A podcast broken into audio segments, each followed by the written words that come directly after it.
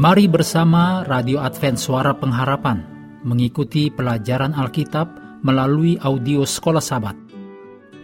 Selanjutnya, kita masuk untuk pelajaran Minggu 4 Juni. Judulnya, Ketekunan yang Teguh. Mari kita mulai dengan doa singkat yang didasarkan dari Wahyu 5 ayat 9. Engkau layak menerima gulungan kitab itu dan membuka meterai-meterainya. Amin.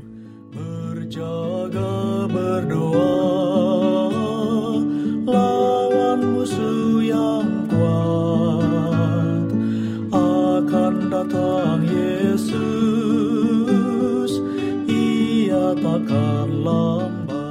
Seperti yang telah kita lihat dalam Wahyu 14 ayat 7, Allah memanggil semua orang untuk menyembah Sang Pencipta.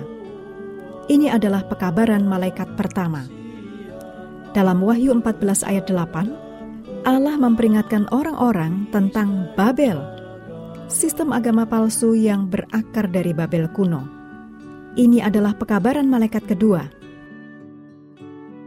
Dalam Wahyu 14 ayat 9 dan 10, malaikat ketiga memperingatkan agar tidak menyembah binatang itu. Malaikat itu berkata dengan suara nyaring, "Jika seseorang menyembah binatang dan patungnya itu dan menerima tanda pada dahinya atau pada tangannya, ia sendiri juga akan minum dari anggur murka Allah." Wahyu 14 ayat 12 menyebutkan dua karakteristik penting tentang umat Allah di akhir zaman, yaitu yang menuruti perintah Allah, iman kepada Yesus. Kata Yunani untuk ketekunan adalah eupomon, yang lebih baik diterjemahkan sebagai ketekunan yang teguh. Tuhan akan memiliki umat akhir zaman yang setia kepadanya dalam menghadapi tentangan dan penganiayaan yang sengit. Melalui kasih karunia Tuhan, umat ini berdiri dengan ketekunan yang teguh, menjalani hidup yang berpusat pada Tuhan, dipenuhi kasih karunia, dan menurut. Menyembah Sang Pencipta di Wahyu 14 ayat 7 bertentangan langsung dengan menyembah binatang di Wahyu 14 ayat 9. Menyembah Sang Pencipta dinyatakan oleh orang-orang yang menuruti perintah-perintah Allah dan memiliki iman Yesus, seperti yang ditulis dalam Wahyu 14 ayat 12. Konflik terakhir atas kesetiaan kepada Kristus atau kesetiaan kepada kuasa binatang ini berkisar seputar penyembahan. Dan inti dari pertentangan besar antara yang baik dan yang jahat ini adalah hari Sabat. Roma 8 ayat 1 sampai 4. Efesus 2 ayat 8 sampai 10 dan Kolose 1 ayat 29. Semuanya mengajarkan kepada kita tentang hasil dari hidup oleh iman. Hidup oleh iman, kita menerima kasih karunia Tuhan dan hidup kita diubahkan.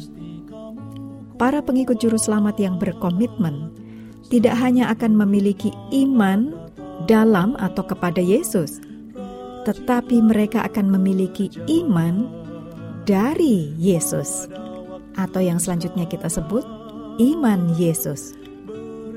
Kualitas iman akhir zaman Yesus akan menjadi milik mereka, dan mereka akan tetap setia, bahkan sampai mati, seperti yang Yesus lakukan.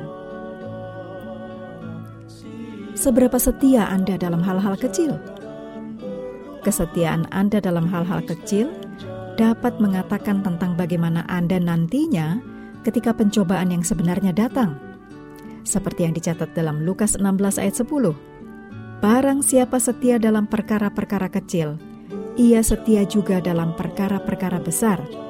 Dan barang siapa tidak benar dalam perkara-perkara kecil, ia tidak benar juga dalam perkara-perkara besar. Mengakhiri pelajaran hari ini, mari kembali ke ayat hafalan kita dalam Wahyu 7 ayat 2 dan 3. Dan aku melihat seorang malaikat lain muncul dari tempat matahari terbit. Ia membawa materai Allah yang hidup, dan ia berseru dengan suara nyaring kepada keempat malaikat yang ditugaskan untuk merusakkan bumi dan laut.